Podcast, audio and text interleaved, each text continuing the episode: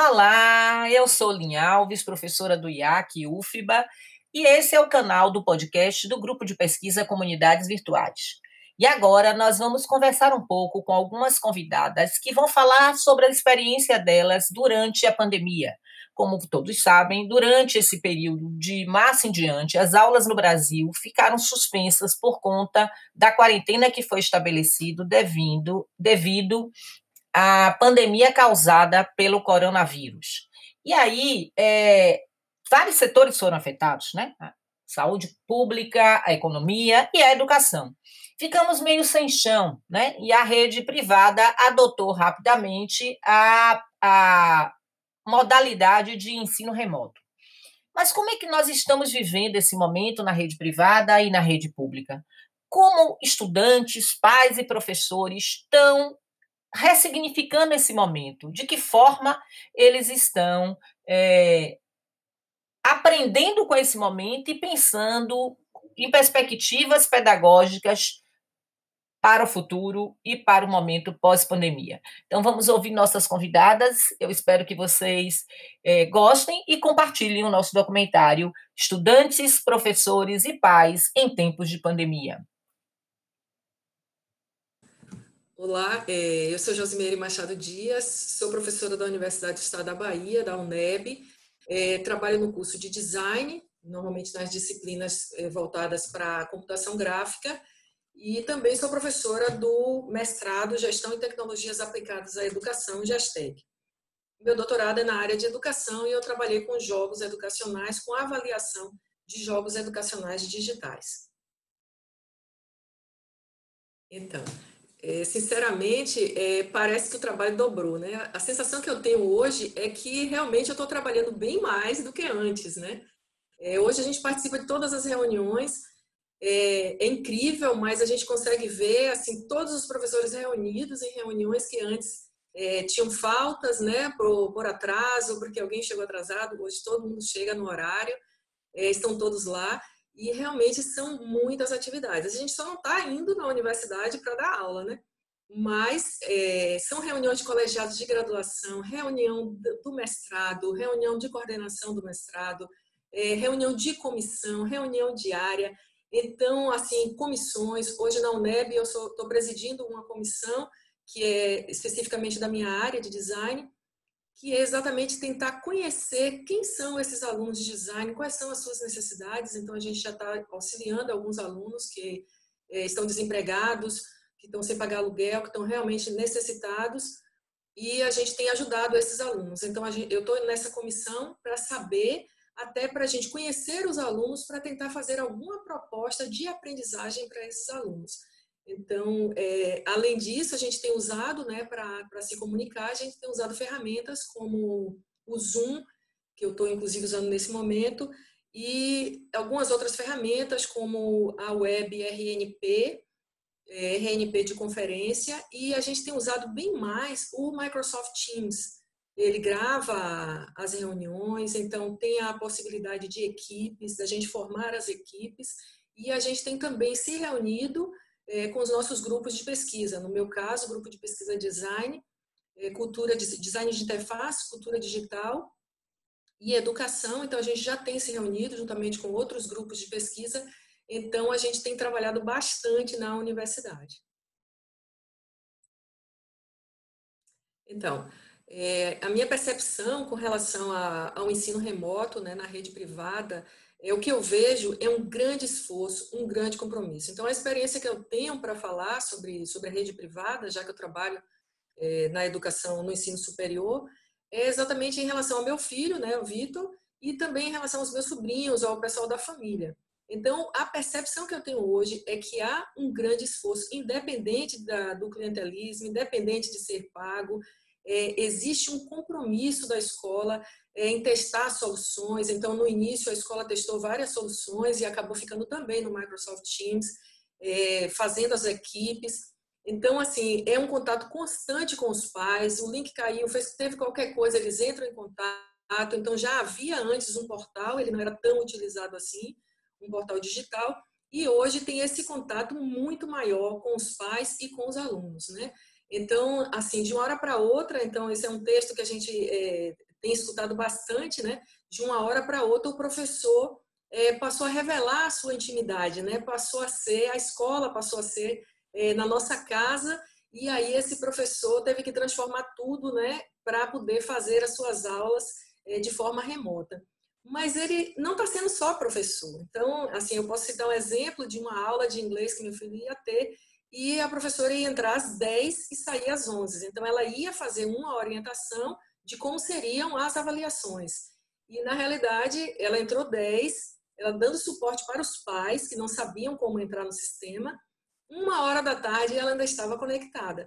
Então, é uma atividade que ultrapassa a atividade do professor. Então, ela estava dando suporte para as pessoas que estão tendo dificuldade. Então, os pais mesmo com esses equipamentos, com esses recursos tecnológicos, eles também estão tendo essas dificuldades para entrar, para compreender.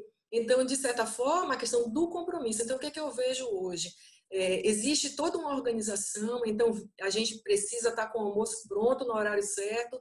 Às 14 horas ele entra no escritório, ele entra no quarto, senta e vai para a aula. Então tem o lanche, no intervalo ele sai, relaxa um pouco, volta. Então é realmente como se é, estivesse ocorrendo e estão ocorrendo as aulas, né?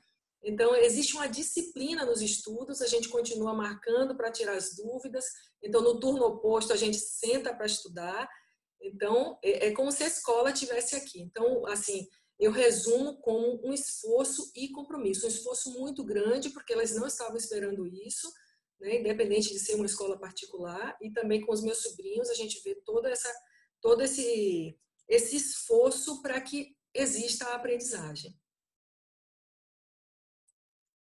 Assim, o que eu penso é que qualquer situação é, que tentemos criar como possibilidade de educação é, mediada por tecnologias, é, a gente vai criar situações de exclusão. É, não só pela realidade das pessoas, por exemplo, de não ter esses recursos, mas muitas vezes de não ter esse ambiente, um ambiente propício para as aprendizagens.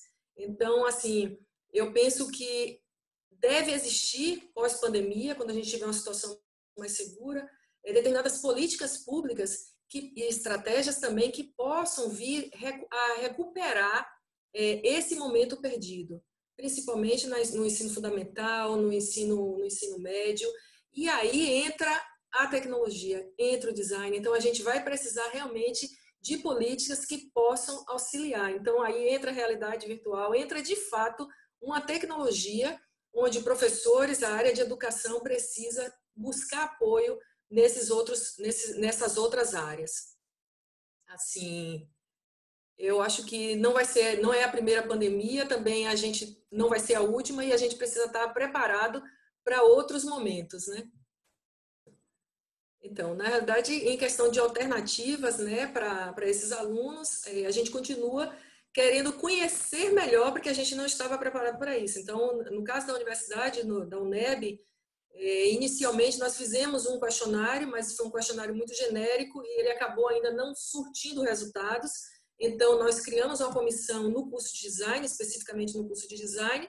Devem haver outras, eh, outras opções, outras alternativas, mas no curso de design a gente está tentando conhecer os alunos, conhecer os professores também, conhecer os técnicos administrativos, então a gente conhecer a nossa comunidade para daí a gente começar a fazer determinadas propostas, o que esse aluno de fato precisa. Então, é um aluno que tem um, um equipamento, que tem um smartphone, que tem um notebook e talvez não tenha um acesso à internet, um acesso que tenha condições de ver esses vídeos, aulas, alguma coisa, a mais. Então, como é que a gente pode, como é que a universidade pode auxiliar esse aluno? Então, o aluno que está em Salvador, quando está em aula, e ele volta para o interior e fica sem condições. Então, é, a primeira coisa que a gente pensa assim é exatamente em conhecer esse aluno para o segundo trabalho ser o que vamos oferecer para esse aluno em termos de aprendizagem. É, na realidade, esse momento é um momento muito difícil, né? Mas a gente tem que pensar que a gente vai sair dessa, né? Mas também que a gente ainda pode ter daqui para frente outros problemas semelhantes. Então a gente precisa refletir, precisa é, pensar como a gente vai se reinventar. Então eu acredito muito que, de, que a gente leva também desse momento muitas aprendizagens. Então, a live, a live foi uma coisa que eu acredito que ela vai continuar, né? A gente descobriu as lives, oportunidade de ter pessoas super importantes com a gente. Então, vai ser um recurso que vai ser bastante utilizado, mas quando a gente começa a utilizar as lives, o Congresso da UFBA foi um sucesso, né? um exemplo aí. Então, a gente começa a tirar uma movimentação em termos de viagem, economia financeira, que isso vai impactar também em outros setores. Então, quando a gente diz assim, olha, então esse, esse evento vai ser todo virtual, a gente tira essa movimentação e impacta na hotelaria, impacta na, na, no restaurante, impacta em várias outras coisas. Né? Então, assim, é, eu acredito que também uma outra coisa, além das lives, uma outra coisa que vai ser é, refletido também aí é a questão da educação à distância. Eu acredito que a educação à distância, a educação remota, ele, ela precisa ter um outro olhar. Então, a gente vê situações em que não há um certo compromisso com a educação à distância. E hoje a gente está aí, é, dependendo dessa educação remota, dependendo da educação à distância. Então, é, existe também uma experiência boa que a gente vai levar. E aí, no mais, é, eu acho que é um, é um momento de reflexão, um momento da gente pensar na vida, o que de fato a gente quer, né, quando a gente sair daqui e a gente tentar buscar isso. Eu tenho aproveitado bastante para escrever, para fazer as coisas, para é, buscar cursos na internet, existem várias oportunidades, e realmente refletir é, sobre essa vida, sobre os caminhos daqui para frente. Né? Eu acho que a gente vai sair dessa e vai sair melhor. Então, pessoal, vocês acabaram de ouvir um episódio do documentário Estudantes, Professores e Pais em Tempos de Pandemia. Espero que tenham gostado. Então aproveitem para curtir, compartilhar e comentar. Esses episódios também estão disponíveis no canal do YouTube. Se você quiser ver em imagem e movimento, é só se inscrever no nosso canal e acompanhar as nossas atividades e programações. Fique em casa e use máscara.